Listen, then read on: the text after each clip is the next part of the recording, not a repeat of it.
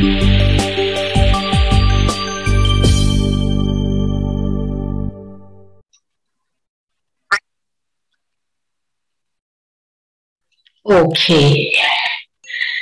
สวัสดีค่ะน้องๆค่ะพี่ผมพยายามที่จะอัดวิดีโอใน StreamYard แล้วปรากฏว่ามันก็ไม่ work เลยนะคะดังนั้นก็เลยต้องมาใช้การอัดในซูมเอานะทีนี้พออัดในซูมเนี่ย มันก็มีปัญหาก็คือมีไอตัว มันเหมือนเอาวิดีโอพี่ผมเขาเรียกว่าอะไรนะ คอมพิวเตอร์พี่มันไม่รองรับนะมันเหมือนกับมันมันอาจจะเก่าไปแล้วนะมันระบบปฏิบัติการมันเก่าไปแล้วแต่ว่าเอาละไม่เป็นไรก็ลองดูนะก็คือวันนี้ที่พี่ผมตั้งใจไว้ก็คือว่าพี่เนี่ยอยากที่จะเล่าให้พวกเราฟังว่าไอ้ตัวอย่างที่พี่ผมบอกกันเนี่ยว่าตัว energy intake เนี่ยนะคะเอ่อคือเซลล์นะมันจัดการกับ energy intake ที่ล้นเกินยังไง เพราะพี่ผมรู้สึกว่ามันเป็นเรื่องที่ ที่ถ้าเราเข้าใจแล้วนะคะ เราก็จะแบบว่าเรียกว่าอะไรเนี่ยเอ่อ knowledge ที่พี่ผมบอกนะ knowledge มัน free you นะ คือมันทำให้เรามีอิสระในการที่เราจะเลือกอาหารนะคะ ที่มีดีต่อสุขภาพ แล้วก็ถ้าผู้ที่ต้องการจะลดน้ำหนักเนี่ยก็จะเป็นประโยชน์ในการที่เราจะเลือกกินอาหารให้ให้ ไม่ใช่กลัวอาหารกลุ่มใดกลุ่มหนึ่งซะจนเราเรา เรียกว่าอะไรเดียเข้าใจมันผิดนะ เอาละค่ะทีนี้พี่ผมจะเล่าให้พวกเราฟังว่าเซลล์นะมันจัดการกับ energy intake ที่มันล้นเกินยังไงนะคะมันเริ่มต้นอย่างนี้ค่ะ พี่ผมเริ่มต้นให้พวกเราฟังอย่างนี้เนะอันดับแรกก่อนเลยก็คือต้องขอขอบคุณสปอนเซอร์นะคะ iFast Bone Broth นะฮะก็เป็นอบนบรอดที่ได้มาจากการต้มนะคะต้ม ไก่ทั้งตัวเลยนะคะ ถ้าเป็นรสไก่นะ ก็คือต้มไก่ทั้งตัวเลยค่ะ พร้อมทั้งกระดูกจนกระทั่งกระดูกมันแตกเลยนะ แล้วก็คอลลาเจนธรรมชาติมันก็จะออกมาค่ะแล้วก็ถ้าเป็นกระดูก ถ้าเป็นหมูนี่ก็จะเป็นกระดูกแบบขาตั้งดีๆเลยนะคะ แล้วก็แซลมอนมีอยู่สามอย่างนะฮะก็คือเป็นตัวเป็น กระดูกแซลมอนปลาแซลมอนรวมทั้งต้มทั้งหัวด้วยนะคะ อันนี้แซลมอนดีมากอร่อยมากชอบมากเลยนะไม่มีผงชูรสไม่มีน้ำตาล ไม่ใส่เกลือไม่ใส่วัตถุกันเสียนะคะเพราะฉะนั้นจะได้คอลลาเจนธรรมชาติโปรตีนถุงหนึ่งประมาณสัก 6-7ถึงกรัมนะคะแล้วก็ตัวคอลลาเจนธรรมชาติที่ตรวจวิเคราะห์มาแล้วคือ คือ 4 กรัมที่ผมว่าใช้ได้เลยนะคะ ใครที่สนใจก็ติดต่อไลน์ที่ a d f a t fat out key หรือเข้าไปที่เพจชื่อชอบบ่ายชอบบาย fat out key นะคะแล้วก็สั่ง ได้เลยแอดไลน์หรือว่าสั่งไปในอินบ็อกซ์ได้เลยค่ะ โอเคนะคะ แล้วก็เอาละเรามาเริ่มกันเนะเราเริ่มอย่างนี้ค่ะ แหล่งข้อมูลที่พี่ผมเอามาใช้ในการที่จะมาอธิบายพวกเราฟังเนี่ยได้เป็นส่วนใหญ่เลยนะเป็นส่วนใหญ่ จาก principle of biochemistry คือกลับไปเป็นนักศึกษาอีกรอบหนึ่งนะกลับไปเป็นนักศึกษาเภสัชอีกรอบหนึ่งก็คือตัวเล่มนี้แหละค่ะที่ผมว่ามันบอกทุกสิ่งทุกอย่างที่เราต้องการจะรู้เกี่ยวกับการจัดการพลังงานแล้วล่ะเอาละค่ะ ทีนี้เรามาเริ่มแบบนี้นะคะ พี่ต้องเริ่มด้วยด้วย Krebs cycle ก่อนนะ มันเริ่มต้นถ้าพวกเราเห็นเนี่ยเราจะพบว่ามันเริ่มต้นที่ตัวacetyl CoA ถูกไหม acetyl CoA นะมันจะเป็นโมเลกุลสำคัญนะคะมันถือว่าเป็น พี่ผมว่ามันเป็นโมเลกุลที่เกี่ยวข้องกับ energy metabolism ในเซลล์นะที่สำคัญมาก ๆ เลยนะเดี๋ยวเราจะมาดูกันว่าทำไม acetyl CoA เนี่ยมันถึงมีความสำคัญมากนะในในในเชิงของการสร้างพลังงานนะคะ a c e t ที่โคเป็นสารตั้งต้นในการที่จะเข้า Krebs cycle นะคะพวกเราจะ ยได้ยินนะ Krebs cycle คือวัฏจักร Krebs นะคะ ที่ใช้ในการผลิตนะคะผลิต ATP น้อยนะในแต่ละรอบเนี่ย แต่ว่าเมื่อจำนวนรอบเยอะมันก็มี ATP ออกมานะ แต่ว่าสิ่งที่มันผลิตออกมาจาก Krebs cycle เนี่ยก็คือเนี่ยค่ะโมเลกุลที่เขาเรียกว่าเป็นเรียกว่าเป็น intermediate โมเลกุลแล้วกันเป็นโมเลกุลที่ได้มาระหว่าง การแต่ละขั้นตอนของ Krebs cycle นะคะมันจะได้โมเลกุลที่มีพลังงานสูงนะคะคือตัว NADH นะ FAD2 FADH2 นะคะเพื่อที่จะอะไรนะคะ เพราะฉะนั้นถ้าเราดูจากวงจรของ Krebs cycle เนี่ยเราจะพบว่าในแต่ละรอบของ Krebs cycle เนี่ยมันจะได้โมเลกุลที่มีพลังงานสูง ก็คือตัว NADH กับ FADH2 ไปเพื่ออะไร เพื่อส่งต่อไปให้ electron transport chainนะฮะเพราะฉะนั้นพวกเราจะเห็นเลยว่าตัว Krebs cycle เนี่ยสิ่งที่มันสำคัญมากทำไมพี่ผมต้องเล่าพวกเราฟังนี่พวกเราจะบอกโอ้ยตายแล้วมาเปิดมาก็แบบงงแล้ว มี Krebs cycle Krebs cycle อะไร เพราะว่าเดี๋ยวเราจะเข้าใจเลยว่าเซลล์นะคะเซลล์มันควบคุมพลังงานที่ไหลเข้าไปในเซลล์โดยเฉพาะไหลเข้าไปในไมโตคอนเดรียได้อย่างไรนะคะเพื่อที่จะให้สมดุลที่สุดเลยนะแล้วก็เวลาเรากินเกินแล้วเรากินล้นเกิน นะมันเกิดผลอะไรกับเซลล์บางเซลล์มันตอบโต้ด้วยอะไรนะมันก็ต้องการที่จะอยู่รอดแหละนะคะทีนี้ใน Krebs cycle เนี่ยพี่ผมบอกแล้วว่า acetyl CoA นะเป็นโมเลกุลที่สำคัญนะโมเลกุลตั้งต้นเลย ที่จะเข้า Krebs cycle ได้นะมันจะต้องรวมกับ oxalo oxaloacetate นะซึ่งก็จะเป็นถ้าเราจะดูเนี่ยขั้นตอนของปฏิกิริยา Krebs cycle จะมีทั้งหมด 8 ขั้นตอน 8 station นะนะเหมือนมันเหมือนรถรถไฟนะ ไปจอดที่สถานีสถานีสถานีทั้งหมด 8 สถานีนะคะ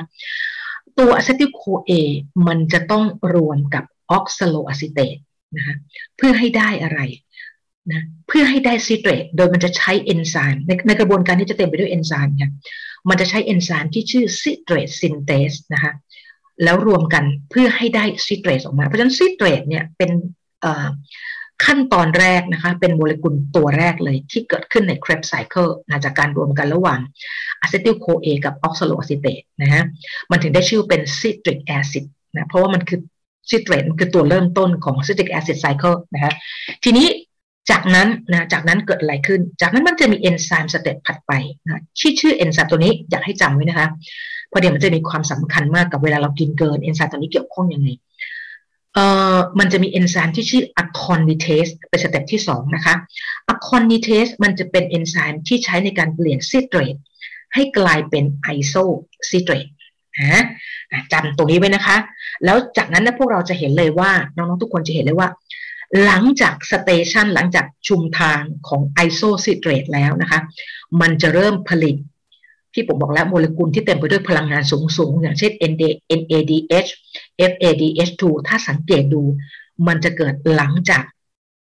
station หรือหรือชุมทางของ isocitrate นะอ่านี่แหละ นี่คือเหตุผลที่ทำไมทำไมทำไมตั้งแต่ acetyl CoA รวมกับ oxaloacetate นะด้วยเอนไซม์ citrate synthase ได้เป็นโมเลกุลของ citrate ขึ้นมา จาก citrate จะถูกเปลี่ยนต่อด้วยเอนไซม์ที่ชื่อ aconitase ได้ isocitrate นะหลังจากกระบวนการนี้จะมีพลังงานเกิดขึ้นเต็มไปหมดเลยนะ มันทำอะไร กระบวนการ Krebs cycle หนึ่งรอบนะคะมันจะได้พลังงานโมเลกุลของพลังงานที่สูงนะคะที่มันจะไปมันจะไปส่งต่ออิเล็กตรอนไอตัว NADH FADH2 มันจะ carry มันจะนำเอาอิเล็กตรอนติดตัวไปกับมันด้วยนะคะเพื่ออะไรเนี่ยนะเพื่ออะไรประโยชน์สำคัญของกระบวนการ Krebs cycle ก็คือการสร้างไอ้โมเลกุลที่มีพลังงานสูง 2 ตัวนี้แหละค่ะ เพื่อส่งต่อไปให้ electron transport chain ส่งต่อไปให้ electron transport chain เพื่ออะไร เพื่อสร้าง ATP ขนานแท้เลยแหละนะมันจะมีปริมาณ ATP สร้างขึ้นจำนวนมากเลยใน electron transport chain แล้ว ATP เนี่ยแหละค่ะมันก็จะถูก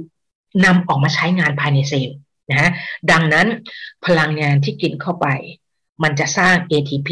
ATP จะถูกเอาไปใช้ในเซลล์ ดังนั้นถ้ามันมีสมดุลกันดีระหว่างการที่สร้าง ATP กับการใช้ ATP ออกไปนะคะไฟจบเรียบร้อยดีนะคะมันจะไม่มีอะไรเกิดขึ้นอย่างที่เราจะมาคุยกันวันนี้ มันก็จะไม่อ้วนอะนะ ทีนี้เรามาดูต่อว่าแล้วมันเกิดอะไรต่อนะคะมันเกิดอะไรต่อ อันนี้พี่ปุ๋มจะให้เราดู electron transport chain นี่ยเมื่อกี้มันส่งเห็นไหมมันส่งโมเลกุลของ NADH FADH2 มาให้ electron transport chain มันจะมีทั้งหมด 4 station นะเราไม่ต้องไปสนใจนะ complex ที่ 1 ที่ 2 ที่ 3 ที่ 4 นะ แล้วมันก็จะมีเป็นเขาเรียกเป็นโรตารี่เป็นมอเตอร์ที่หมุนได้ที่ชื่อว่า ATP synthase synthase นี่แปล synthase แปลว่า synthesis สร้าง ก็สร้าง ATP ขึ้นมา อันนี้เราจะไม่ลงรายละเอียดนะ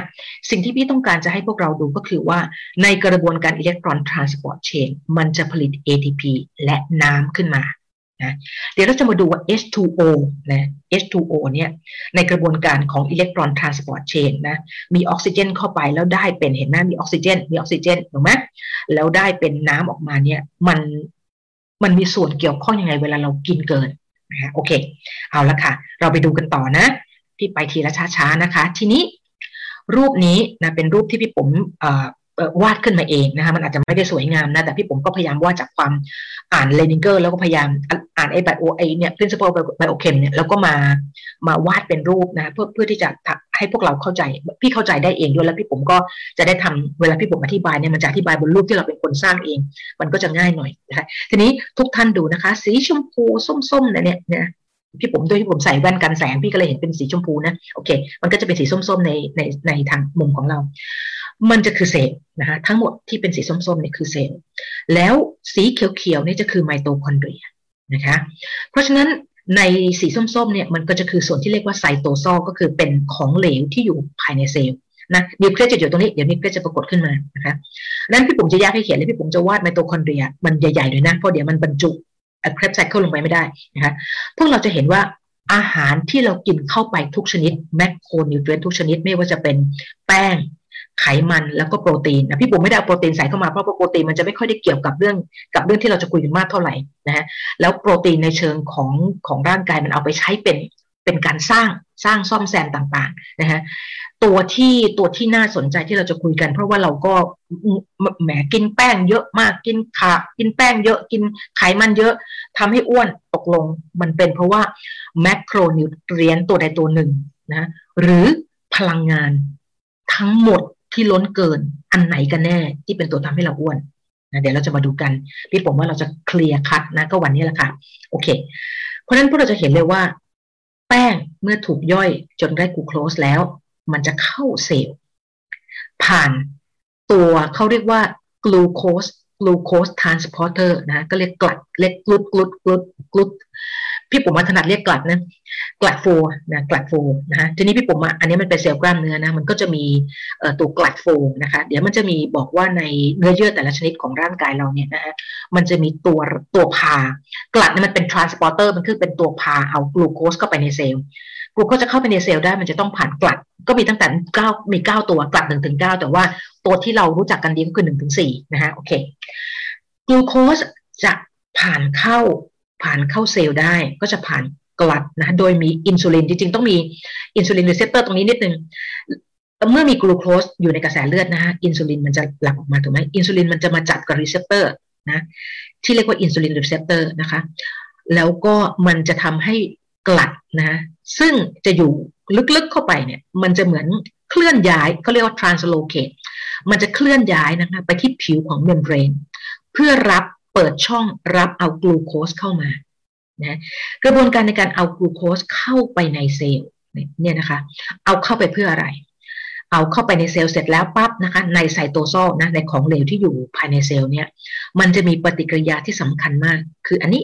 คือปฏิกิริยาที่เรียกว่า glycolysis นะคะกลูโคสก่อนที่จะผ่านเข้าไปในไมโตคอนเดรีย มันจะเกิดกระบวนการแรกนะของการ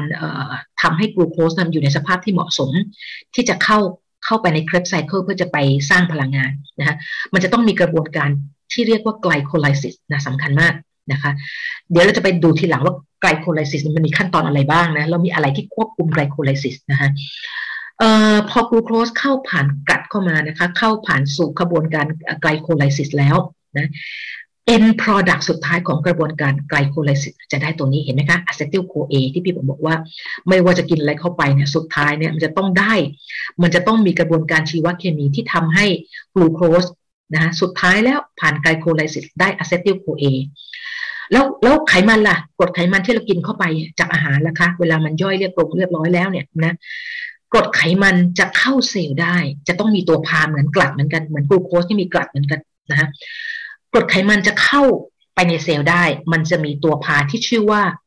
fatty acid transport protein นะมันจะอยู่ที่ผิว membrane ของเซลล์เหมือนกัน มันจะพากรดไขมันเข้าไปในเข้าไปในเซลล์นะคะทีนี้กรดไขมันต่างจากกลูโคสตรงที่ว่า เมื่อมันเข้าไปในเซลล์แล้วเนี่ยมันไม่มีปฏิกิริยา glycolysis เหมือนกับกลูโคสมันจะวิ่งตรงผ่านเข้าไปใน membrane ของไมโตคอนเดรียเลย ทีนี้ ไมโตคอนเดรียจะไม่อนุญาตให้กรดไขมันเข้าไปในไมโตคอนเดรียได้ง่าย ๆ มันจะมีตัวพานะอยู่ที่ผิวของไมโตคอนเดรีย ไมโตคอนเดรียจะเป็นจะเป็นผนังสองชั้น แล้วมีช่องว่างตรงกลางนะฮะมันจะมีตัวพาทั้งด้านนอกและด้านในนะคะที่จะพาเอากรดไขมันเนี่ยเข้าไปสู่ส่วนในสุดของไมโตคอนเดรียที่เราเรียกว่า matrix นะแล้วกระบวนการเผาผลาญพลังงาน เผาผลาญไขมันจะเกิดขึ้นใน matrix ซึ่งอยู่ลึกสุดนะตรงกลางสุดของไมโตคอนเดรียนะเพราะฉะนั้นตัวกรดไขมันนะคะจะเข้าไปในจะเข้าสู่ไมโตคอนเดรียได้นะก็ต่อเมื่อต้องมีเขาเรียกว่ามีรถพามันเข้าไป รถที่ว่าเนี่ยเขาเรียกว่ามันชื่อ carnitine มันคือ carnitine shuttle นะคะ carnitine จะเป็นตัวมา ประกบหรือมาจับกับกรดไขมันนะคะ แล้วก็มีตัวพานะ มันจะผ่านตัวพาที่เป็นเอนไซม์นะคะ พามันเข้าไปสู่ matrix ได้นะ ดังนั้นเดี๋ยวตรงนี้ตรงนี้ต้องเคลียร์นะ คือ fatty acid หรือกรดไขมันจะต้องเข้าจะต้องผ่านเข้าไปในไมโตคอนเดรียนะแล้วไปเกิดการเผาผลาญไขมันนะที่เราเรียกว่า beta oxidation ในบริเวณ matrix ของไมโตคอนเดรียนะคะเอาละเคลียร์นะ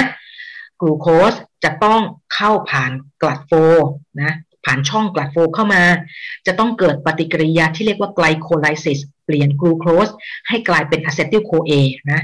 เดี๋ยวเราไปดูในรายละเอียดที่ผมเอาสั้นๆนะพวกเราจะได้พวกเราจะได้ไม่งง เช่นเดียวกันกรดไขมันจะต้องผ่านตัวพาที่ชื่อ fatty acid transporter protein นะ แล้วจะต้องมีตัวพาอีกตัวหนึ่งที่เรียกว่าชื่อว่ารถ carnitine นะ เป็นรถม้า นะที่บรรทุก carnitine นะผ่านจากผนังชั้นนอกนะผนังชั้นนอกของไมโตคอนเดรีย ผ่านผนังชั้นในของไมโตคอนเดรียเข้าไปใน matrix ซึ่งเป็นส่วนที่ลึกสุดของไมโตคอนเดรีย ไปเกิดปฏิกิริยาเผาผลาญไขมันที่นั่นนะโอเคเคลียร์นะ น่าจะเห็นกับชัดเดี๋ยวที่ผมขยายตัวขยายรูปให้ชัดให้พวกเราเห็นชัดหน่อยนึงพวกเราจะได้แบบเห็นโอเคนะคะ เอาหลักพอได้ไอเดียนะ ทีนี้ ในกระบวนการในในในร่างกายเราเวลาเรามีการกินกินไปกินไปใช้เท่ากับที่ สมดุลกับที่ใช้ที่ใช้ออกไปนะคะ เพราะฉะนั้นกระบวนการเนี้ยมันก็จะมีการกลูโคสไหลเข้า fatty acid ไหลเข้าไม่ว่าจะกินอะไรก็แล้วแต่เราเราเป็นสิ่งสิ่งมีชีวิตที่ไม่ได้กิน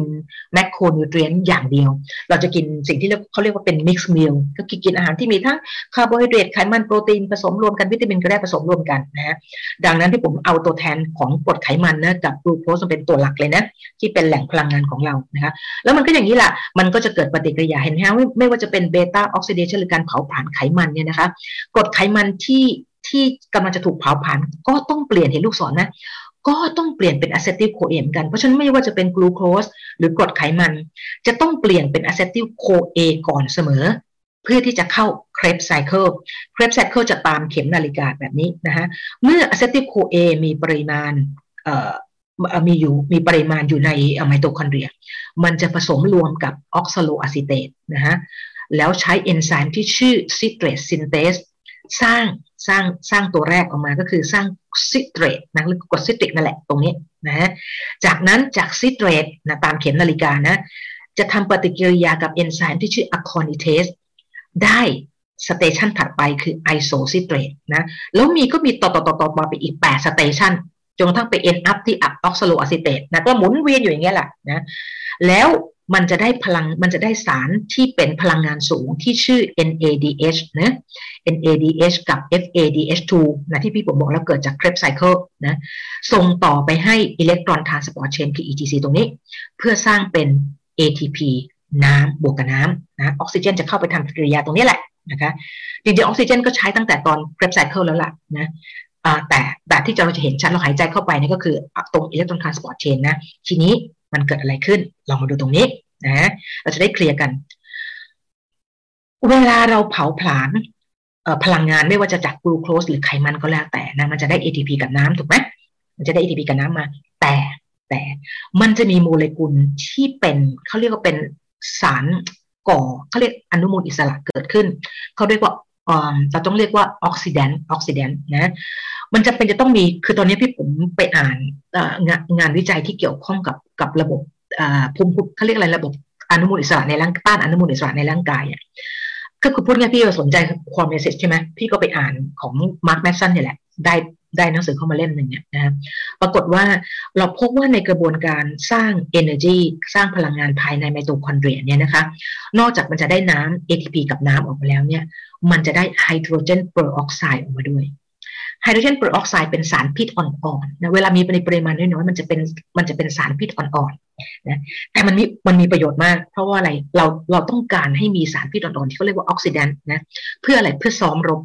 ให้เซลล์มันซ้อมรบนะคะไอตัวไฮโดรเจนเปอร์ออกไซด์นะที่เกิดขึ้นจากกระบวนการสร้างพลังงานนะแล้วก็เป็นสารพิษเล็ก ๆ เนี่ย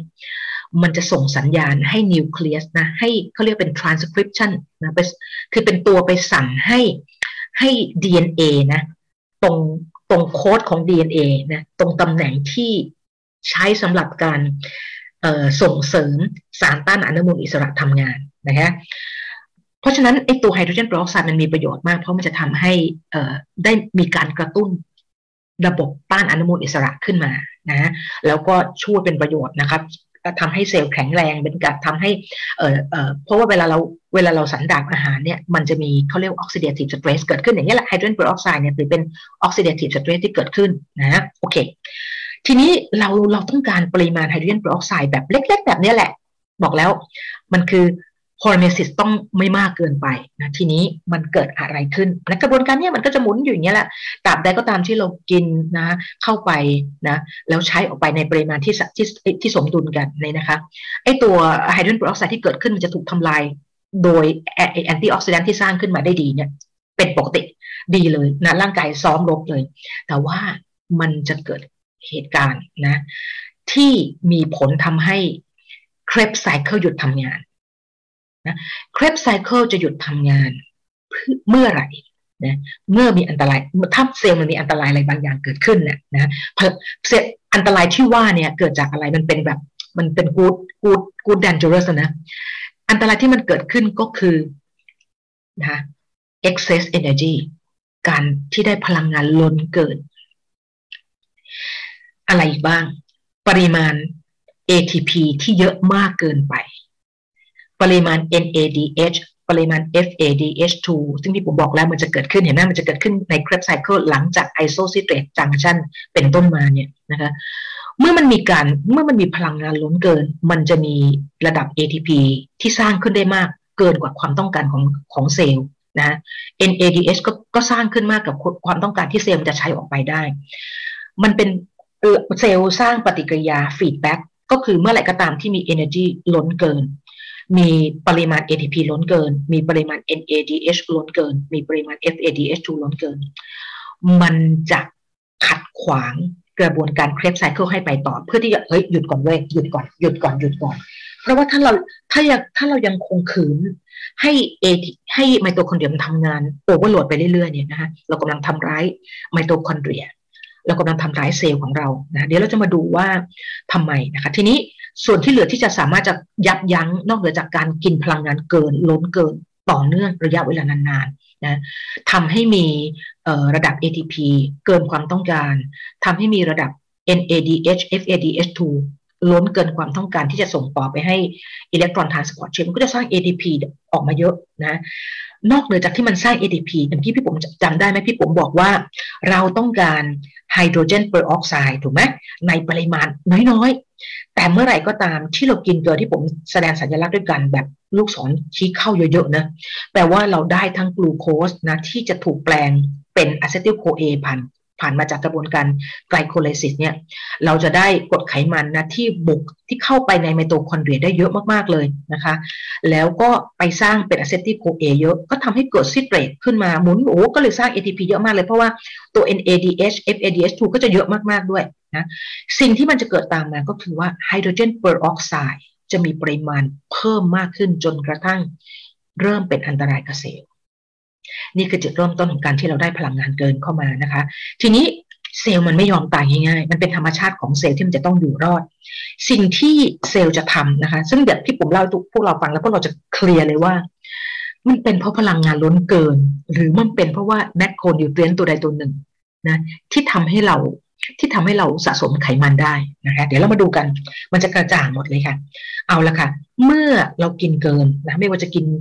พลังงานโดยรวมที่เรากินเข้าไปที่ได้มาจากตัวแป้งแล้วก็ไขมันนะที่เกินนะมันจะส่งผลให้ไฮโดรเจนเปอร์ออกไซด์เพิ่มปริมาณขึ้นนะอุ้ยมันเป็นสารพิษอะเซลล์บอกว่าฉันไม่ต้องฉันจะต้องหาทางขจัดไฮโดรเจนเปอร์ออกไซด์ไปให้ได้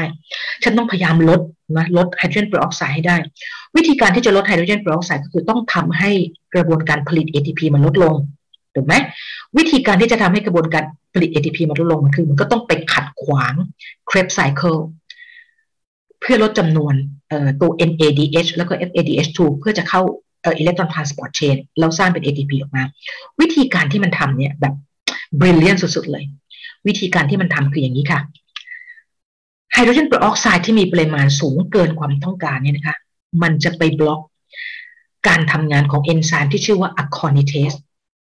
aconitase เป็นเอนไซม์ที่ใช้ในการเปลี่ยน citrate ให้เป็น isocitrate ดังนั้นเมื่อปริมาณไฮโดรเจนเปอร์ออกไซด์ที่เพิ่มมากขึ้นไปบล็อกเอนไซม์ aconitase มันจึงทำให้ citrate ไม่สามารถจะเปลี่ยนเป็น isocitrate ได้เห็นไหมเมื่อมันไม่สามารถจะจะเคลื่อนขบวนนะจากจากสถานีซิเตรตไปที่สถานีไอโซซิเตรตได้จำได้ไหมหลังจากซิเตรตเป็นต้นมาเนี่ย นะหลังจากซิเตรตเป็นต้นมา แล้วก็มาถึงไอโซซิเตรตเนี่ยนะคะมันจะเริ่มมีมันจะเริ่มมี NADH กับ FADH2 เกิดขึ้นถูกไหมดังนั้นเมื่อเราไปบล็อกเส้นทางนี้แปลว่าเรากำลังตัดการสร้าง NADH2 กับ FADH2 sorry ค่ะ NADH แล้วก็ FADH2 โดยปริยาย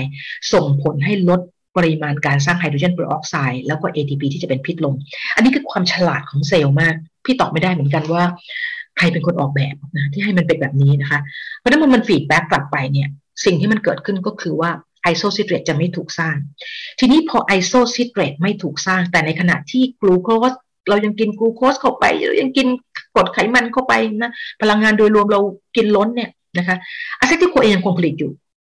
oxaloacetate จะมารวมกับ acetyl CoA นะโดยเอนไซม์ citrate synthase สิ่งที่มันจะเกิดถัดไปก็คืออะไร ปริมาณ citrate ลองดูนะ ปริมาณ citrate มันจะเพิ่มขึ้นเนี่ยปริมาณ citrate มันจะเพิ่มขึ้น ตัว NADH เริ่มถูกเริ่มลดลงนะ มันไม่ถึงกับมันก็ไม่ถึงกับหมดเป็นศูนย์แต่มันจะเริ่มลดระดับลงนะแต่มันจะกลายเป็นว่า citrate จะมีเพิ่มขึ้น เอาละ citrate เป็นตัวการสำคัญมากที่จะทำให้เราเข้าใจว่า energy ที่เรากินเกินนี่แหละ ไม่ใช่ไม่ใช่กลูโคส ตัวใดตัวหนึ่งไม่ใช่กลูโคสอย่างเดียว หรือไม่ใช่ fatty acid อย่างเดียวแต่เป็น as a whole ก็คือพลังงานโดยรวมที่เรากินในแต่ละวันที่เกินนะฮะเพราะว่าอะไรเพราะมันจะทำให้citrate เพราะว่าตัว acetyl CoA มันไม่ได้เกิดมาจากกลูโคสอย่างเดียว มันเกิดมาจากตัว fatty acid เกิดมาจากกรดอะมิโน เกิดมาจากกลูโคสทั้งหมดเลยที่มาลงจ้งนะผลิตเป็น acetyl CoA ดังนั้นก็หมายความว่าสิ่งที่เรากินเข้าไป ไม่ว่าจะเป็นแป้งไขมันโปรตีน มีผลที่ทำให้เพิ่ม acetyl CoA ได้หมดเลยนะทีนี้ citrate ที่มันเพิ่มขึ้นจากการที่ไฮโดรเจนเปอร์ออกไซด์ไปบล็อก aconitase นะเอนไซม์ aconitase แล้วทำให้ citrate ไม่สามารถจะเปลี่ยนเป็น isocitrate ได้นะฮะมันก็จะส่งผลให้ตัว citrate มีปริมาณสูงขึ้นถูกไหมโดยปริยายเซลล์บอกว่าไม่ได้ citrate มีเยอะมากเกินไปก็เป็นอันตรายต่อเซลล์เหมือนกัน สิ่งที่เซลล์จะทำต่อไปนะลำดับต่อไปหลังจากที่มันบล็อก aconitase แล้ว แล้วเราก็ยังคงกินเกินต่อเนื่องไปเรื่อยๆ พี่ผมถึงบอกว่า คนที่กินเกินนะจนกระทั่งอ้วน แล้วปล่อยให้อ้วนนานๆเนี่ยเรากำลังสร้างระเบิดเวลา ให้ร่างกายเราทำร้ายร่างกายสุดชีวิตจิตใจเลยนะอันนี้พูดถึงตัวเองในอดีตด้วยนะคือถ้าถ้ากลับไปนั่งนั่งอ่านไปโอเคตั้งแต่ตอนนั้นนั่นเราก็คงจะจัดการกันเราก็คงจะแบบ aha moment มากขึ้นนะทีนี้เซลล์ทำยังไงต่อไปที่จะกำจัด citrate ที่มีปริมาณสูงในเอ่อในเซลล์ในไมโตคอนเดรีย นะฮะสิ่งที่เซลล์ทำมัน brilliant มากเลยค่ะ สิ่งที่เซลล์ทำคือ มันจะขับ citrateนะที่ล้นเกินเนี่ยให้ออกจากไมโตคอนเดรียนะออกจากไมโตคอนเดรียเข้าไปสู่บริเวณที่เป็น cytosol ก็คือบริเวณที่เป็นของเหลวที่อยู่รอบๆนิวเคลียสนะฮะที่ไม่ได้อยู่ในไมโตคอนเดรียนะ citrate สามารถที่จะออกไปสู่ด้านนอกได้นะคะแต่ว่า เดี๋ยวเราจะบอกว่า citrate มันมีความสำคัญยิ่งยวดยังไงนะคะ ในการสร้างไขมัน พอถึงตรงนี้นะ พวกเรา clear แล้วเนะเรากินเกินล้น เรากินเกินล้นอยู่นั่นแหละ กินเกินล้น กินเกินกว่าที่ที่เราจะใช้ในแต่ละวันนะคะไฮโดรเจนเปอร์ออกไซด์จะเริ่มบล็อกเอนไซม์ aconitase นะทำให้ citrate ไม่สามารถจะเป็นเป็น isocitrate ได้นะเกิดอันดับที่หนึ่งนะ เพราะฉะนั้นมันก็จะลดเอ่อลดการสร้างตัว NADH FADH2 โดยปริยายนะ ก็จะทำให้ NADH กับ NADH2 เข้า เข้า electron transport chain ลดลง ATP ลดลงนะไฮโดรเจนเปอร์ออกไซด์ลดลง toxic ต่อเซลล์โดยรวมก็จะเริ่มลดลง แต่ถ้าเรายังถ้าหากเรายังคงกินกินแบบไม่หยุดไม่ยั้งอยู่เนี้ยยังกินเกินอยู่เนี้ยเซลล์ทำงานต่อก็คือผลัก citrate ที่เพิ่มขึ้นนะออกไปนอกออกไปนอกไมโตคอนเดรียทำให้ปริมาณ citrate ในไมโตคอนเดรียลดลง แล้วเวลามันผลัก citrate ออกไปนอกไมโตคอนเดรียแล้วมันทำอะไร มาดูอันนี้เด็ด ดูต่อไปนะ acetyl-CoA จะมีอยู่ในเซลล์ที่สองตำแหน่งตำแหน่งที่หนึ่งเห็นไหมคะ จะอยู่ในไมโตคอนเดรียนะจะเป็นโมเลกุลสำคัญมากที่ใช้ในการสร้าง ATP นะเป็นจุด junction เริ่มต้นเลยแหละตรงนี้เป็นโมเลกุลเริ่มต้นเลย นั่นคือจุดที่หนึ่งอยู่ในไมโตคอนเดรียจุดที่สองนะคะ อันนี้เขาเรียกว่า step ที่หนึ่งอันนี้เขาเรียกเป็น catabolic roleของ acetyl-CoA นะคะ ก็คือ สลายให้กลายเป็นพลังงาน เห็นไหม acetyl-CoA มามามาเปลี่ยนตัวมันเองให้กลายเป็นซิเตรตให้กลายเป็น isocitrate กลายเป็นตุ๊ดๆมา แล้วก็เข้าสู่ electron transport chain ได้ ATP ออกมานะฮะนั่นคือบทบาทของการเป็น catabolic role ของ acetyl-CoA ค่ะ อีกบทบาทนึงที่สำคัญของมากของมันมากคือการเป็น anabolic role นะคะก็คือสร้างมันสร้างอะไรนะ acetyl-Co A ที่อยู่ใน cytosol นะใน cytosol นะคืออยู่ในของเหลว นะฮะที่ภายในเซลล์ที่ไม่ใช่ในไมโตคอนเดรียเนี่ยเป็นสารตั้งต้นที่เกิดจากพลังงานที่ล้นเกินแล้วถูกผลักออกมานะคะเพื่อนำมาสร้างเป็นกรดไขมันสะสมนะ acetyl-CoA ที่อยู่ในที่อยู่ใน cytosol นะคะ จะเป็นสารตั้งต้นในการสร้างกรดไขมันสะสมนะคำถามก็คือว่า acetyl-CoA ที่อยู่ใน cytosol นั้นน่ะมันสร้างมาจากไหน เดากันได้ไหมคะ yes ซิเตรตที่ถูกผลักออกไปจะคือสารตั้งต้นในการสร้าง acetyl-CoA ใน cytosol แล้ว acetyl-CoA จึงจะถูกปฏิกิริยาทางเคมีชีวเคมี เปลี่ยนให้มันกลายเป็นกรดไขมัน มันสังเคราะห์กรดไขมันนะ ดังนั้นเมื่อเราถึงสไลด์เนี้ย เราจะเห็นเลยว่าไม่มียังไม่มีอินซูลินเข้ามาเกี่ยวข้องเลย นะอินซูลินจะเกี่ยวข้องตรงนี้ตอนที่กูโคสจะเข้ามาเนี่ยนะตอนตอนที่อินซูลินจะมาจับกับ insulin receptor แล้วทำให้ GLUT4 เนี่ยนะจำนวน GLUT4 เนี่ยที่มันอยู่ข้างในในเนี่ยมันจะวิ่งมันจะมันจะเขาเรียก translocateเคลื่อนย้ายตัวไปอยู่ที่ผิว membrane ของของเซลล์แล้วก็เปิดช่องให้กลูโคสไหลเข้ามาได้นะในขณะที่อินซูลินยังอยู่ข้างนอกอยู่เลยจับอยู่ที่ receptor ไม่ได้เข้ามาข้างในเลย เพราะหน้าที่ของอินซูลินเป็น signaling molecule มันเป็นโมเลกุลส่งสัญญาณถูกไหมส่งสัญญาณให้เอ้ยกูโคสมาแล้วเว้ยกัด วิ่งขึ้นมาที่ผิวเซลล์เลย นั่นคือนั่นคือนั่นคือหน้าที่ของมันนะฮะแล้วไม่ใช่ไม่ใช่ GLUT ทุกตัวนะคะ มันมีอยู่เก้าตัวใช่ไหมไม่ใช่ GLUT ทุกตัวที่ตอบสนองต่อต่ออินซูลินนะฮะGLUT4 จะเป็นเอ่อเป็น GLUT receptor นะเป็นเป็น GLUT channel ที่สำคัญที่สุดที่ตอบสนองต่ออินซูลินนะเยอะที่สุดนะคะ โดยเฉพาะแล้ว GLUT4 จะมีเยอะที่ไหน จะมีเยอะที่ที่กล้ามเนื้อแล้วก็หัวใจถ้าพี่ผมจะไม่ผิดนะ โอเค เอาละ เมื่อเรารู้แล้วว่าซิเตรตนะที่เพิ่มปริมาณขึ้นจากการกินเกินนะเป็นระยะเวลาต่อเนื่อง จะถูกผลักออกไปนอกเซลล์ แล้วเป็นสารตั้งต้นในการสร้าง acetyl-CoA นะจาก acetyl-CoA จะเป็นสารตั้งต้นในการสังเคราะห์กรดไขมันนะแล้วก็ไปเก็บไว้ในเนื้อเยื่อไขมัน แล้วทำให้เราอ้วนขึ้นอ้วนขึ้นขึ้นนะเพราะฉะนั้นมาถึงตรงนี้เราพอได้ไอเดียไหมคะว่า มันเป็นเพราะพลังงานล้นเกิน หรือมันเป็นเพราะกินคาร์บเกิน หรือว่ากินไขมันเกิน ถึงทำให้ ถึงทำให้เราสะสมไขมัน มันเป็นเพราะว่าเรากินพลังงานเกินนะฮะจากทั้งแป้งทั้งไขมันนะมีผลทำให้ปริมาณซิเตรตเพิ่มขึ้นได้หมด แล้วก็ถูกผลักออกไปนอกเอ่อไมโตคอนเดรียนะคะ แล้วไปสร้างเป็นแล้วไปสร้างเป็นกรดไขมันสะสมภายใน cytosol นะสไลด์นี้เป็นสไลด์ที่สำคัญมาก ดูต่อ ยังไม่พอนะ มันผลักซิเตรตออกไปไปสร้างเป็นกรดไขมันสะสมแล้ว เราก็ยังกินเกินต่ออีกนะ มันจะเกิดอะไรขึ้น สเต็ปถัดไปนะสเต็ปถัดไป เมื่อเดี๋ยวเราจะเดี๋ยวเราจะกลับมาพูดที่ผมจะกลับมาพูดที่ที่พูดผมวงวงสี่เหลี่ยมตารางเอเป็นสี่เหลี่ยมไว้นะเดี๋ยวเราจะกลับมาพูดกันอีกรอบหนึ่งตอนท้ายนะ ถ้าเรายังคงกินเกินอีกเห็นไหมพี่ผมไม่ได้ลดระดับของตัวลูกศรเลยก็คือเรายังคงกินเกินเข้าไปอีกจะเกิดอะไรขึ้น ร่างกายบอกโอ้ต้องใช้ไม้ตายที่หนักมากขึ้น ไม้ตายที่หนักมากขึ้นของมันคืออะไรนะอ้อลืมบอกไปว่าซิเตรตที่ถูกผลักออกจากไมโตคอนเดรียนะออกไปสู่ cytosol เนี่ยไม่ได้ขึ้นกับอินซูลินอินซูลินไม่มีอิทธิพลในการเพิ่มซิเตรตเลย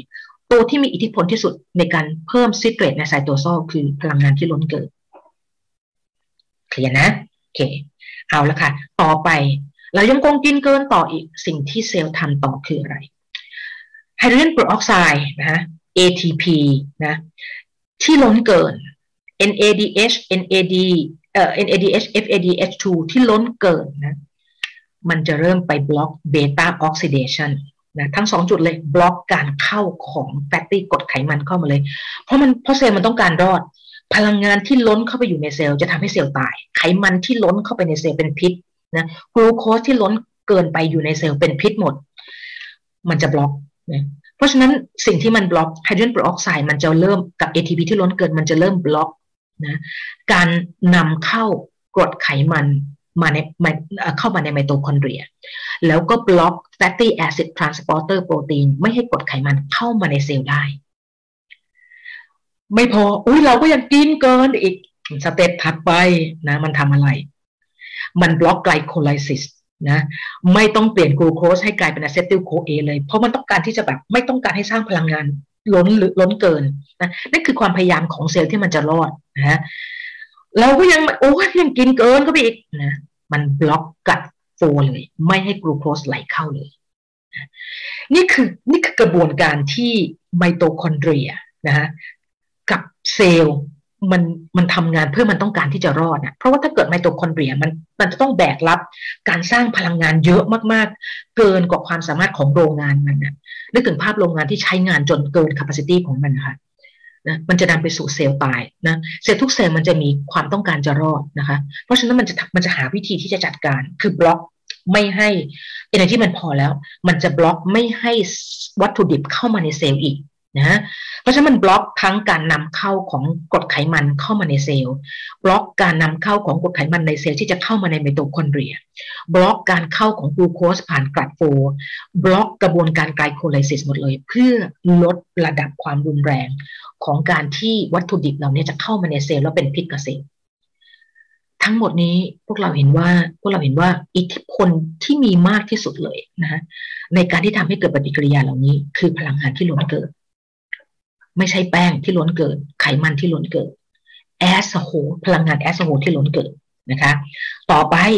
ดังนั้นเมื่อกรดไขมันถูกบล็อกไม่ให้เข้ามาในเซลล์กลูโคสถูกบล็อกไม่ให้เข้ามาในเซลล์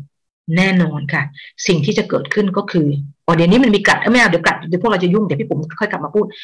สิ่งที่เราจะเจอคือระดับน้ำตาลในเลือดจะสูงขึ้นนั่นมันจะเป็นจุดเริ่มต้นของ pre diabetes นะเพราะฉะนั้นเนี่ยนะอันนี้พี่ผมต้องแยกเบาหวานประเภทที่หนึ่งออกไปก่อนนะเบาหวานประเภทหนึ่งมันจะเป็นเรื่องของความผิดปกติของเบต้าเซลล์ของตับอ่อนนะคะ เราเอาเอ่อเอ่อคนอ้วนที่เป็นเบาหวานประเภทที่สองนะ คนอ้วนที่เป็นเบาหวานประเภทที่สองเนี่ยนอกเหนือจากการกินพลังงานล้นแล้วเนี่ยนะคะ นอกจากกินพลังงานล้นแล้วเนี่ย อีกอย่างหนึ่งก็คือ personal fat threshold ก็คือเพดานไขมันใต้ชั้นผิวหนังของเขาเนี่ย ค่อนข้างน้อย พี่ปุ๋มเคยอ้วนจากพี่ปุ๋มแบบตัวเล็กๆเนี่ยพี่สามารถจะขยายบอลลูนพี่อะตัวพี่ขยายใหญ่ออกไป จนกระทั่งน้ำหนัก 93 กิโลได้นะโดยที่น้ำตาลในเลือดพี่ปุ๋มปกติมากเลย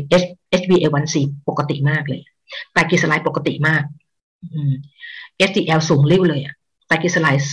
60 เออ SDL ประมาณ 67 นะตลกไหมนะเพราะว่าอะไรเพราะพี่ผมเป็นคนที่มี personal fat threshold สูง แล้ว ไขมันที่เกินของพี่ผมเนี่ยอีไขมันสังเคราะห์กดไขมันที่มันถูกส่งมันถูกส่งไปเก็บไว้ใต้ชั้นผิวหนังนะใต้ชั้นผิวหนังพี่ก็พี่ก็อ้วนรูปร่างน่าเกลียดทุเรศทุลังเนี่ยแต่ว่ามันผกมันทำเพื่อโปรเทคร่างกายนะเพราะฉะนั้นเนี่ยคนที่พลังงานล้นเกินบวกกับการที่มีเพดานไขมันใต้เขาเรียก personal fat ratio ต่ำนะฮะมันจะคือความระเบิดเวลาของการนำไปสู่ ภาวะที่เขาเรียกว่า pre-diabetes คือเริ่มต้นมีมีเบาหวานนะคะ เพราะว่าเวลามันชัดดาวนะจากการที่มีพลังงานล้นเกินเนี่ยระดับกลูโคสในเลือดในเลือดจะสูงขึ้นกรดไขมันในเลือดจะเริ่มสูงขึ้นนะเมื่อกลูโคสในเลือดสูงขึ้นแน่นอนค่ะ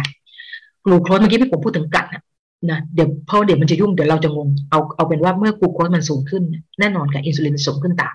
ถูกไหม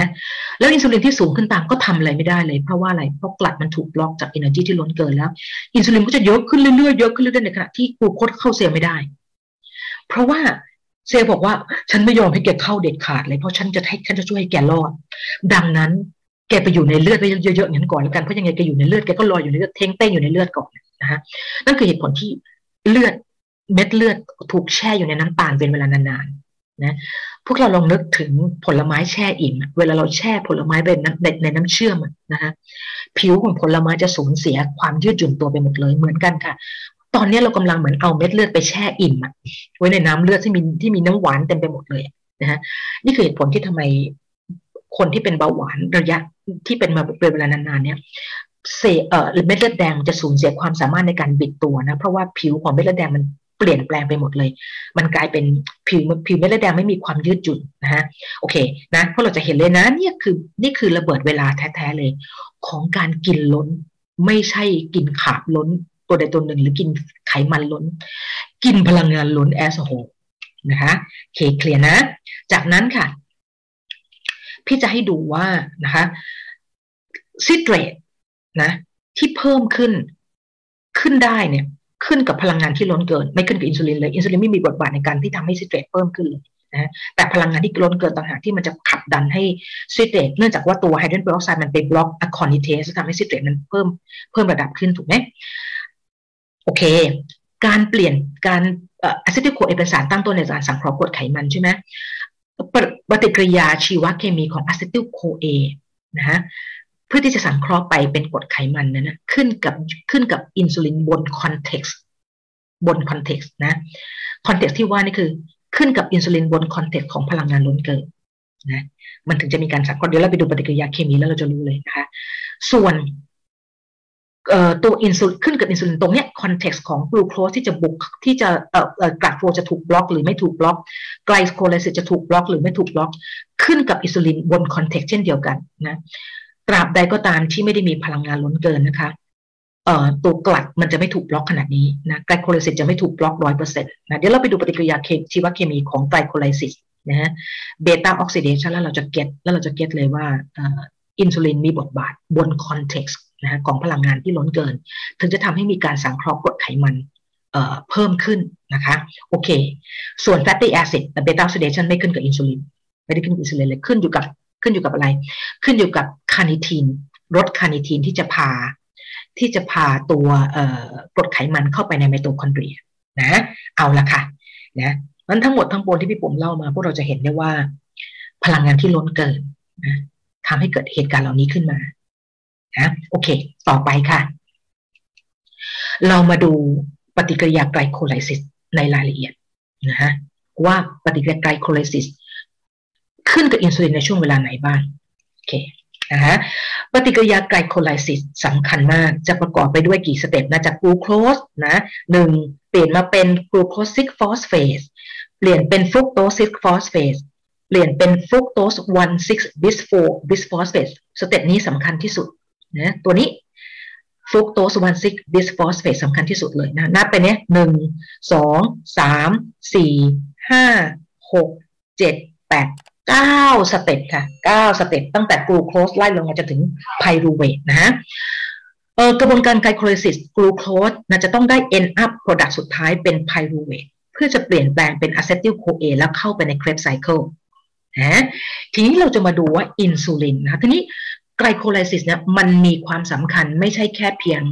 ให้ได้ pyruvate ออกมา เพื่อที่จะสร้าง acetyl-CoA แล้วเข้ากระบวนการ Krebs cycle อย่างเดียว ไม่ใช่แค่นั้น glycolysis มีประโยชน์ มากกว่านั้นอีกเยอะ ประโยชน์ที่สำคัญมันสี่อย่างค่ะ คือ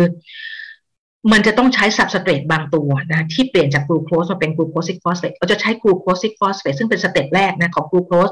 นะคะแล้วมีเอนไซม์ที่ชื่อ hexokinase นะคะเปลี่ยนกลูโคสให้เป็น glucose-6-phosphate glucose-6-phosphate จะเป็นสารตั้งต้นในการสร้างกรด nucleic acid นะซึ่งเป็นส่วนประกอบของ DNA นะเราเริ่มทำจะเป็นต้องสร้างส่วนประกอบของ DNA เพื่อไปซ่อมแซมถูกไหม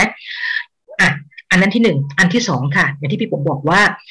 มันจะมีประโยชน์นะคะในกระบวนการสร้างไขมันนะ เพราะอะไร เพราะ acetyl-CoA นะกรดไขมันจะเกิดขึ้นได้จะต้องมีกลีเซอรอลถูกไหมจะต้องมีกลีเซอรอลแล้วก็จะต้องมี fatty acid มาต่อกับกลีเซอรอลเป็นไตรกลีเซอไรด์ถูกไหมโอเค ดังนั้นค่ะ ตัว glycolysis มันจะให้ตัวนี้ค่ะ มันจะให้จาก fructose 1,6 bisphosphate เนี่ยซึ่งเป็นซึ่งเป็น junction ที่สำคัญมาก ๆ เลยเนี่ยนะคะมันจะมีเอนไซม์ที่เปลี่ยน fructose 1,6 bisphosphate ให้กลายเป็นสารตัวนี้ชื่อ dihydroxyacetone phosphate ค่ะนะเราเราเราจะเรียกมันว่า DAP DAP นะ DAP DAP มันจะจำง่ายหน่อย DAP เนี่ยนะมันจะเปลี่ยนเป็นกลีเซอรอลเพื่อจะเอากลีเซอรอลไปใช้เป็นส่วนหนึ่งของกระบวนการในการสร้าง กรดไขมันนะ เพราะว่า acetyl-CoA ที่พี่ผมเล่าเมื่อกี้เนี่ยนะคะมันจะสร้าง fatty acid ถูกไหมแล้วเอามาต่อกับกลีเซอรอลก็ได้เป็นไตรกลีเซอไรด์เอาไปเก็บนะ เอาละกระบวนการเนี้ยตั้งแต่ตั้งแต่อาจากกูโคสไล่มาเป็น glucose six phosphate นะ ตรงนี้จะถูกบล็อก ตรงนี้เป็นตำแหน่งที่ถ้าเราบล็อกมันนะ มันจะไม่มีการสร้าง nucleotide หรือ nucleic acid ขึ้นมานะคะ ซึ่งก็จะไม่ดี ทีนี้ถามว่า มันจะมีอะไรมาบล็อกมันได้ทำให้ไอ้ glucose six phosphate มันมีปริมาณน้อยลงแล้วแล้วไม่ก็ไปสร้าง nucleotide ได้น้อยลง ก็คือปริมาณที่เยอะของมันแหละจะ feedback ตัวเอนไซม์ให้บล็อกตัวมันเองนะคะอันนี้เป็นกระบวนการที่แบบฉลาดมากๆของเซลล์ ที่มันจะควบคุมกันเอง มันจะ regulate กันเองนะคะให้มันเพียงพอนะ step ที่สองค่ะเห็นไหมอินซูลินเข้ามาเกี่ยวข้องตรง glycolysis ตรง step นี้ ตรง step นี้นะคะก็คือ fructose six phosphate จะเปลี่ยนเป็น fructose one six bisphosphate ได้นะคะมันจะมันจะต้องอาศัยอินซูลินนะถ้าถ้ามีอินซูลินสังเกตดูไหมมันจะมีอีกตัวนึงเข้ามาเกี่ยวข้อง มันจะอาศัยแต่พี่ผมต้องใช้อย่างนี้ มันจะใช้นะ fructose ไอ้ fructose one six bisphosphate นี่สำคัญมากนะฮะมันจะต้องมันจะต้องใช้อินซูลินแต่มันจะใช้อินซูลินนะ อันนี้คือไอ้ fructose เอ่อ one six bisphosphate เนี่ยมันจะถ้ามันไปต่อได้เนี่ยมันจะเปลี่ยนเป็น DAP ถูกมาจาก DAP มันจะมันจะมันจะสร้างเป็นกลีเซอรอลขึ้นมานะที่พี่ผมจะพูดอย่างนี้พี่ผมจะพูดว่าตัว fructose one six bisphosphate เนี่ยจะสร้างน้อยหรือเยอะเนี่ยนะคะจะอยู่ที่ปริมาณอินซูลินว่ามากน้อยแค่ไหนนะฮะแต่ไม่ได้เป็นอินซูลินเยอะ มันจะต้องเป็นอินซูลินบน context of ATP เห็นไหมคะจะมี ATP อยู่ข้างหนึ่งนั่นแปลว่าถ้าพลังงานไม่ได้ล้นเกินนะฮะ อินซูลินที่มีอยู่เนี่ยมันก็จะทำให้มันก็จะทำให้ไอ้ fructose เอ่อ six phosphate กลายเป็น fructose one six bisphosphate ในปริมาณที่เหมาะสมนะแต่เมื่อไหร่ก็ตามถึงแม้ว่าจะมีอินซูลินนะจะมีอินซูลินก็ตาม แต่ถ้าพลังงานมันล้นเกินเมื่อไหร่ ถ้าพลังงานมันล้นเกินนะคะมันจะบล็อก มันจะบล็อกตัว fructose six phosphate นะคะไม่ให้ได้เอนไซม์ตัวนี้พี่ผมจำชื่อเอนไซม์ตัวนี้ไม่ได้นะ มันจะบล็อก fructose 6 phosphate ไม่ให้กลายเป็น fructose 1 6 bisphosphate ทันทีเลย ทั้งทั้งที่จริงๆมีอินซูลินอยู่นะเป็นเพราะว่าอะไร เป็นเพราะว่ามันไม่ต้องการ มันไม่ต้องการให้ pathway เนี้ยไหลไปจนถึง pyruvate เพราะว่าตอนนี้พลังงานมันล้นเกินแล้วมันไม่ต้องการ substrate ที่จะได้ acetyl-CoA แล้วนะฮะดังนั้น glycolysisนะฮะไม่ได้ขึ้นอยู่กับอินซูลินทั้งหมดทั้งกระบวนการทั้ง 10 ขั้นตอน จะมี ATP เข้ามาเกี่ยวข้องเสมอ ATP ที่ได้มาก็คือ พลังงานล้นเกินแค่ไหน เข้ามาเกี่ยวข้องกับมันนะก็เราจะเห็นว่าอีก step หนึ่งคือ citrate เห็นไหมเมื่อไหร่ก็ตามที่ citrate สูงนะมันจะเริ่มมันจะเริ่มส่งสัญญาณ มาบล็อกตรงนี้มาบล็อกตรงบริเวณนี้นะคะทำให้ทำให้ ATP citrate สูงมันแปลว่า ATP เยอะด้วยถูกไหมเพราะว่าถ้า citrate เยอะเมื่อไหร่แปลว่ามัน Krebs cycle มันหมุนถูกไหมเพราะฉะนั้นมันแปลว่า ATP มันจะเพิ่มขึ้น acetyl-CoA ก็จะเพิ่มขึ้นสารตั้งต้นในการที่จะเข้า Krebs cycle เพิ่มถ้ามันมีเกินเมื่อไหร่มันจะบล็อกเอนไซม์สำคัญที่ชื่อ pyruvate kinase ทันทีทำให้ step ที่จะเปลี่ยนเป็น pyruvate ตรงช่วง phosphoenol pyruvate มาเป็น pyruvate เนี่ยถูกบล็อกทันทีเลย นะก็จะทำให้ไม่มี pyruvate เข้ามาเปลี่ยนเป็น acetyl-CoA และเข้า Krebs cycle ได้เป็นการยับยั้งยับยั้งนะเพราะฉะนั้นพี่ถึงบอกว่ามันเป็น partially อินซูลินไม่ได้มีบทบาทในกระบวนการ glycolysis ทั้ง 10 ขั้นตอน มันมีบทบาทในบางขั้นตอน แต่ based on context ของการที่ energy ลดหรือเปล่านะคะถึงจะมีผล โอเคนะ ได้ได้ไอเดียนะ เพราะฉะนั้นเนี่ยอินซูลินมีความสำคัญค่ะแต่มันบน context ของพลังงานที่ล้นเกิน หรือเปล่าก่อนนะฮะเอาละเรามาดู step ถัดไปค่ะ เรามาดูที่สองไม่พี่ผมพูดการโคเลสเตอรอลแล้ว เรามาดู beta oxidation นะเอ้ย sorry เรามาดูตัวนี้เรามาดูการสร้างการสังเคราะห์กรดไขมันก่อนว่าอินซูลินมีบทบาทมากแค่ไหนนะการสังเคราะห์กรดไขมันเนี่ยนะคะเราจะเรียกมันว่าเอ่อเอ่อ fatty acid synthesis นะการสร้าง fatty acid ขึ้นมา เห็นไหมคะว่าตัวการตัวการสำคัญนะ ตัวที่เป็นตัวตั้งต้นในการสร้างกรดไขมันนะจากพลังงานที่ล้นเกินก็คือ acetyl CoA ซึ่ง acetyl CoA จะสร้างได้ sorry sorry อยู่ตรงนี้อันนี้เอนไซม์ acetyl CoA จะสร้างได้ก็ต่อเมื่อต้องมี citrate นะเห็นไหม citrate ต้องมีเพียงพอ citrate ต้องมีเพียงพอเดี๋ยวกลับไปก่อน ถ้าไม่มี citrate เพียงพอ มันจะไม่มี acetyl CoA ขึ้นมา ไม่มี acetyl CoA ขึ้นมา มันก็จะไม่มีการสร้างกรดไขมัน กรดไขมันที่จะเอาไปเก็บเป็นไขมันส่วนเกินไม่มีนะ ทีนี้อย่างที่พี่ผมบอกก็คือ citrate citrate ไม่ได้ถูกไม่ได้มีอิทธิพลมาจากไม่อินซูลินไม่ได้มีอิทธิพลกับ citrate เลยตัวที่มีอิทธิพลกับ citrate คือพลังงานที่ล้นเกินนะพี่ผมบอกไปแล้วเนะทีนี้เรามาดูจาก acetyl CoA จะเปลี่ยนไปเป็นกรดไขมันนะมันจะเปลี่ยนไปเป็น malonyl CoA ก่อนอันนี้พี่ผมไม่ไม่ต้องไม่เล่านะมันยาวเอาไปว่า end up สุดท้ายมันจะได้กรดไขมันออกมา acetyl CoAจะเปลี่ยนไปเป็นกรดไขมันนะฮะแล้วไปสะสมได้ก็ต่อเมื่อจะต้องมีเอนไซม์สำคัญมากที่ชื่อ acetyl CoA carboxylase นะ acetyl CoA carbox- ACC นะดังนั้นเรามาดูว่าอินซูลินมีบทบาทตรงนี้แหละเห็นไหมคะว่าอินซูลินจะกระตุ้นถ้าอินซูลินนี้ถ้าเรามีถ้าเรามี acetyl CoA นะคะในปริมาณในปริมาณที่สูงนะมันก็หมายถึงว่ามีพลังงาน มีพลังงานเยอะ ถูกไหมถูกไหมอินซูลินมันจะกระตุ้นให้ acetyl CoA carboxylase ทำงาน แล้วเปลี่ยน acetyl CoA ให้กลายเป็นกรดไขมันทันที เห็นไหมมีอะไรบ้างที่จะกระตุ้น acetyl CoA carboxylase ได้บ้าง อินซูลินนะฮะ citrate เห็นไหมพลังงานที่ล้นเกินมันก็ต้องบอกเฮ้ยมึงช่วยเปลี่ยนเป็นไขมันเดี๋ยวเดี๋ยวเดี๋ยวเซลล์เดี๋ยวเซลล์ตายนะนั้นอินซูลินก็ยังคงต้อง based on พลังงานที่ล้นเกินอยู่ดีนะ อะไรอีกบ้างเห็นไหม high carbohydrate บนบนอะไร บน context ของ calorie intake ที่ high นะบน calorie intake ที่ high นะ ก็จะส่งเสริมให้มีการสร้าง acetyl CoA carboxylase เพิ่มขึ้น แล้วก็มีการเปลี่ยนตัว acetyl CoA ให้กลายเป็นกรดไขมันนะ ดังนั้นพวกเราจะเห็นเลยว่าถึงแม้ว่าอินซูลินจะมีบทบาทก็ตามนะคะในการกระตุ้นในการเปลี่ยน acetyl CoA ให้กลายเป็นกรดไขมันก็ตาม แต่ บน context ของการที่มีพลังงานล้นบอกจากอะไรจาก citrate จาก citrate นะจาก citrate ที่เพิ่มจาก citrate ที่เพิ่มจากเอ่อเอ่อการกินแป้งนะบน context ของการที่มี calorie intake high ด้วยนะสูงด้วยนะคะถึงจะทำให้มีการสร้างจาก acetyl CoA กลายเป็นกรดไขมันได้นะเพราะฉะนั้นมันมัน make มันมันเป็นการตอบเลยว่า ไม่ใช่แป้งตัวเดียวนะ หรือไขมันตัวเดียวนะที่จะมีผลทำให้มีไขมันสะสมได้ ถ้าพลังงานโดยรวมที่เรากินเข้าไปไม่เกิน นะโอเค อันนี้พี่ผมตอบด้วยชีวเคมีหมดเลยนะ ถ้าพวกเราแบบยังมีข้อสงสัยพี่ผมว่าพี่หนูก็ต้องไปคุยกับ หนูก็ต้องไปนั่งคุยกับใครอะ Hans Krebs ป่ะ Hans Krebs ที่เป็นคนเจอ Krebs cycle อะได้ Nobel Prize ในปีพันเก้าร้อยห้าสิบสามอะเพราะว่านั่นแหละคือเป็นปฏิกิริยาที่มันไม่สามารถจะโต้แย้งเลยเลยมันเกิดแบบนั้นเนี่ยนะฮะโอเค เอาละค่ะ เราเจอแล้วนะ พอเราพูดถึงการ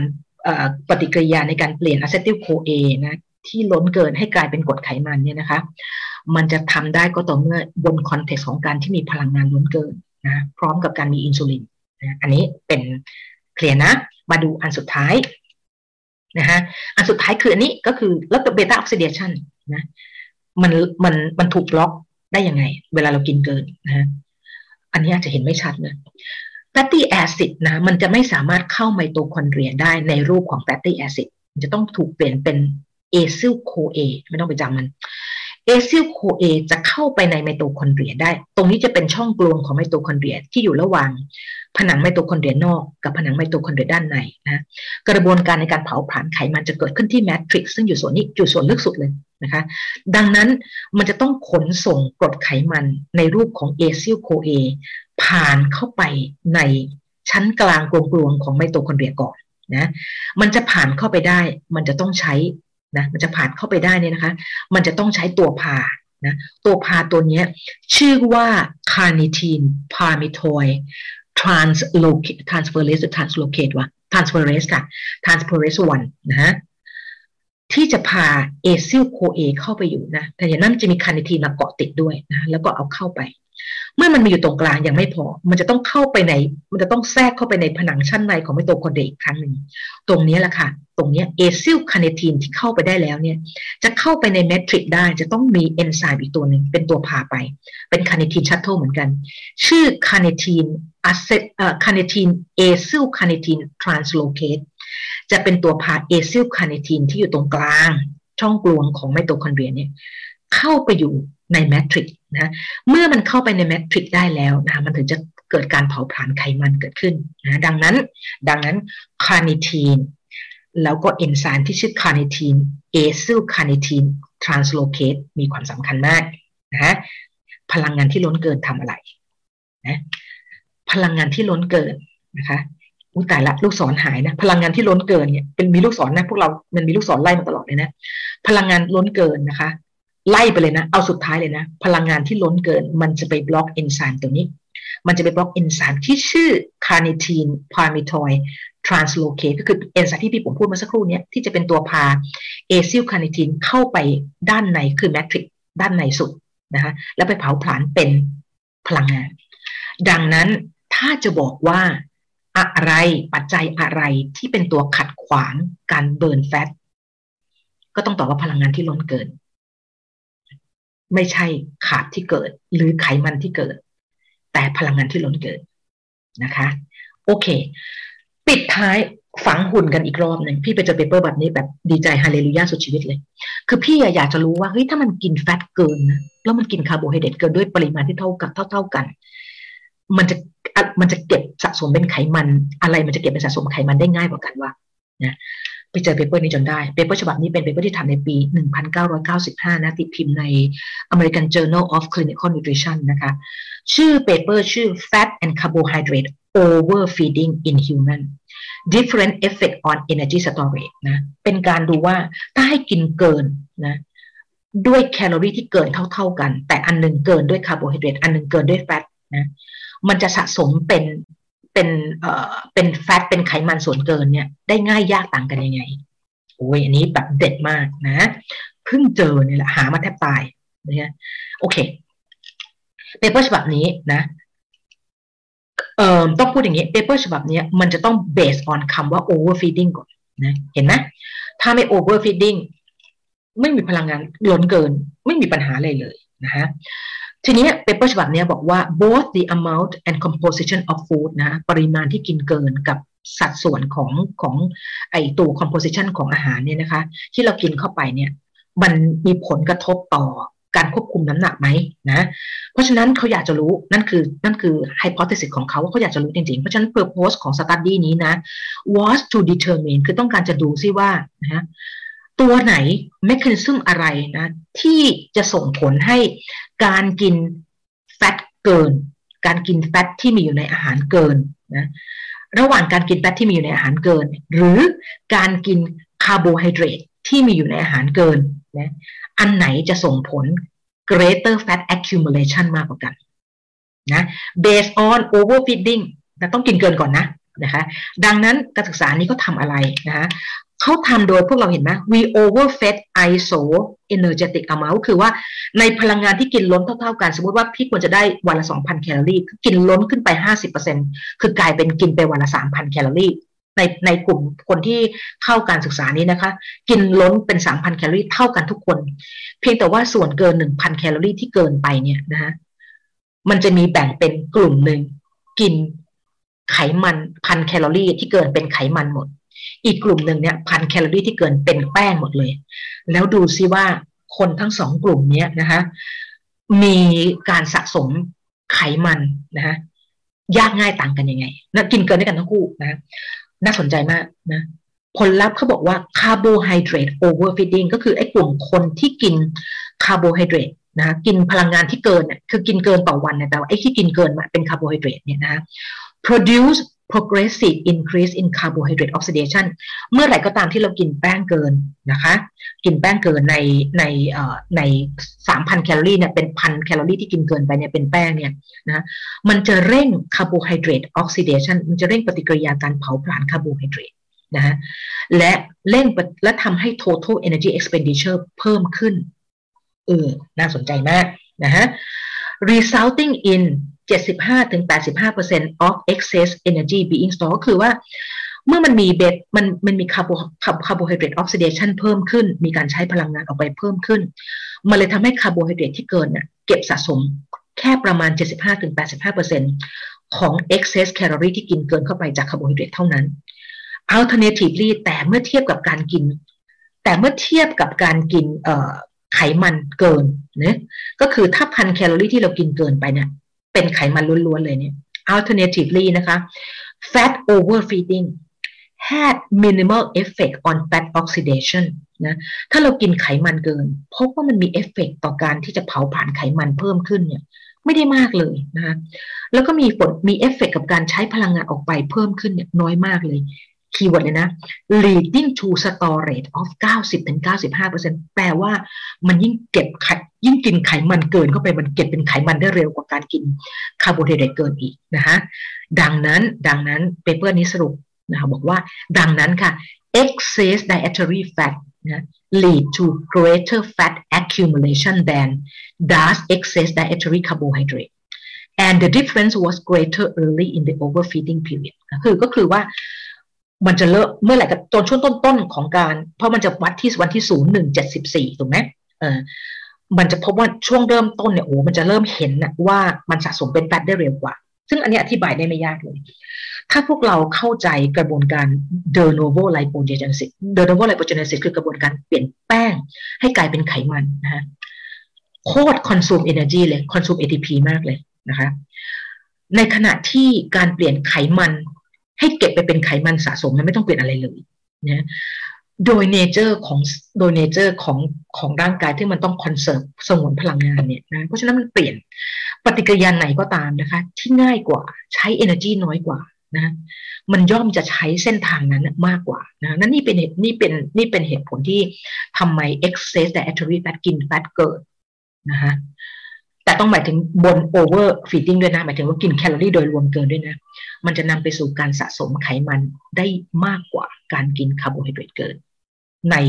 energy ที่เกินเท่าๆกันนะนี่เป็น paper ที่ดีมากในปี 1995 นะคะ โอเค เพราะฉะนั้นทั้งหมดที่พี่ปุ๋มเล่าให้พวกเราฟังมาเนี่ยนะคะมันพี่กำลังจะบอกอะไรหรอ พี่กำลังจะบอกว่าสุดท้าย at the end of the day นะคะ energy intake ที่ล้นเกินต่างหาก ไม่ใช่ macronutrient ตัวใดตัวหนึ่งที่เรากินเกิน ที่เราคิดว่าเรากินเกิน แต่ถ้ามันไม่เกิน energy ที่เรากินแต่ละวันเนี่ยนะคะ มันไม่มีอิทธิพลที่จะทำให้เกิดสะสมไขมันได้เลยนะเพราะฉะนั้นตัว energy intake ที่ล้นเกินต่างหากที่มีอิทธิพลในการ drive การสะสมไขมันในเซลล์นะคะทั้งหมดนี้พี่ปุ๋มหวังว่านะคะมันจะทำให้พวกเรากระจ่างนะคะแล้วก็ไม่กลัวไม่กลัวแป้ง จนเกินงาน ไม่กลัวไขมันจนเกินงานนะจนกระทั่งแบบกลายเป็น กลายเป็นแบบว่าโอ้อันนี้ก็กินไม่ได้นกินไม่ได้นะคะโอเคนะเพราะฉะนั้นสำหรับพี่ปุ๋มนะการจัดการจัดการน้ำหนักมันพูดแล้วมันเป็นเรื่องง่ายนะคะแต่ว่ามันซับซ้อนกว่าที่เราคิด เพราะว่าเรามักจะคิดว่าเราควบคุมการกินได้เองอันนั้นแหละก็คือคือจุดที่มันเราไม่เราไม่ใช่เป็นเราไม่ได้เป็นคนที่ควบคุมการกินเองนะคะการกินมันเป็นอัตโนมัติมากๆนะเพราะฉะนั้นเนี่ยเจเนติกมีความสำคัญมากกับการที่ทำให้ใครคนใดคนหนึ่งเนี่ยนะคะมีความสูญเสียขอความอ้วนนะเพราะฉะนั้นเนี่ยพี่ผมอยากจะให้พวกเรา เข้าใจคนอ้วนนะอย่าไปบอก อย่าไปมองเขาว่าเขาแบบโอ้โหแบบมึงเนี่ยแบบไม่ดูไม่ดูแลตัวเองเลย มึงเนี่ยไม่รักตัวเองเลยนะ ไม่ใช่ เวลาคนที่มี genetic predisposition คือมีความไวนะมี genetic ที่ไวมากซึ่งจะอยู่ในสมองส่วนส่วนไฮโปทาลามัสที่เป็นตัวศูนย์อิ่มศูนย์หิวนั่นแหละนะคะเอ่อมันจะมีมันจะทำให้เราเห็นเอแคลก้อนเดียวกันเนี่ย ระหว่างคนที่มีจีนผอมกับคนที่มียีนอ้วนเนี่ย มันจะมีเทมติ้งในการกินที่ต่างกันลิบลับเลยนะฮะเพราะฉะนั้นการที่เราจะอ้วนได้มันคือ over eating นะทีนี้เราต้องไปดูทั้งใน over eating มันมาจากอะไรได้บ้างนั่นแหละนะเพราะฉะนั้นในมุมของพี่ปุ๋มวิธีการที่จะจัดการนี่พี่ปุ๋มจัดการกับตัวเองมาหนึ่งสี่ปีนะฮะถ้าพี่ปุ๋มดูรูปตัวเองตอนนี้เมื่อเทียบกับตอนที่พี่ปุ๋มสิที่พี่ปุ๋มยังพี่ปุ๋มไม่สามารถจะรักษาน้ำหนัก ให้ที่ลดลงไปแล้วให้คงที่อยู่ได้แม้ set point พี่ปุ๋มขยับขึ้นไปแล้วนะแต่ว่าสิ่งที่พี่ปุ๋มภูมิใจตัวเองมากคือพี่ไม่กลับไปที่เดิมอีกนะพี่ดูหน้าตัวเองเนี่ยพี่รู้เลย อยู่ต้องดูต้องดูรูป before ที่พี่ผมพี่อ้วนมากจนแบบนะฮะแต่ตอนนี้พี่ปุ๋มแบบถ้าดูจากเนี่ยแก้มพี่ปุ๋มตอบไม่ไม่ไม่ไม่ไม่ไม่ไปถึงจุดนั้นพี่ปุ๋มโอเคที่สุดละนะที่เหลือก็คือเราต้องออกกำลังกายอย่างสม่ำเสมอมีกิจกรรมทางกายสม่ำเสมอ เดี๋ยวเราจะมาคุยกันทีหลังนะเราจะเอา biochemistry มาคุยกันทีหลังว่าทำไมการออกกำลังกาย การมีกิจกรรมทางกายทั้งวันนะฮะทำไมกล้ามเนื้อเนี่ยมีความสำคัญทำไมตับกล้ามเนื้อตับอ่อน มีความสำคัญมาก ในการที่เป็น buffer ในการที่จะมันจะเป็น buffer ของของกลูโคสที่เราของไม่ใช่กลูโคสของพลังงานที่เรากินเกินเข้าไปเนี่ยนะเดี๋ยวเราจะมีโอกาสได้คุยกันในโอกาสข้างหน้า พี่ปุ๋มว่า biochemistry นะคะ ตัว Lehning Lehninger ที่เมื่อกี้พี่ปุ๋มให้ดูหนังสือเล่มนั้นเนี่ยเราสามารถจะดาวน์โหลดฟรีได้นะ มันจะมีเวอร์ชันที่แบบ edition ที่มันตกรุ่นไปแล้วนะก็จะให้มันก็จะมาให้เราดาวน์โหลดฟรีกันนะคะ พี่ปุ๋มก็ได้ได้ edition ที่มันซึ่งก็พอแล้วอะซึ่งก็พอแล้วนะคะ อันนั้นแหละค่ะก็คือประโยชน์มากๆเลยกลับไปถ้าเกิดสมมติว่าภาษาอังกฤษเรารู้สึกว่ามันยากสำหรับเรามาก ก็ไปซื้อหนังสือชีวเคมีภาษาไทยมานั่งอ่านนะพี่ปุ๋มบอกได้เลยว่าเราจะเราจะมีเราจะฟรีเราจะมีอิสรภาพในการที่เราจะเข้าใจอะไรโดยที่ไม่ไปเชื่ออะไรง่ายๆนะปัจจุบันเนี้ยเดวิดซิงแคลร์พี่ยังไม่เชื่อพี่ยังไม่เชื่อง่ายๆเลยเพราะพี่ผมก็รู้สึกว่าเอ้ยก็บางอันก็เวอร์ไปหรือเปล่านะเพราะฉะนั้นจงฝึกนิสัยที่จะแบบไม่เชื่ออะไรง่ายๆอะนะคะแล้วก็อ่านเยอะ ศึกษาเยอะๆค่ะ พี่ผมว่านั่นแหละค่ะจะคือสิ่งที่ดีที่สุดแล้วก็ถ้าพี่ผมก็พยายามที่จะเอาสิ่งที่มันยากๆที่มันเป็นภาษาอังกฤษยากๆเนี่ยมาทำให้เป็นเรื่องง่ายๆสำหรับพวกเรานะคะ เอาละค่ะ หวังว่าวันนี้พวกเราคงจะได้ประโยชน์เนะเดี๋ยวไว้เจอกันใหม่ในอิชูน้าถ้ามีอะไรที่แบบเป็นไบโอเคมที่น่าสนใจที่ผมจะเล่าให้พวกเราฟังอีกนะคะ โอเคค่ะ วันนี้ไปแล้วนะสวัสดีค่ะ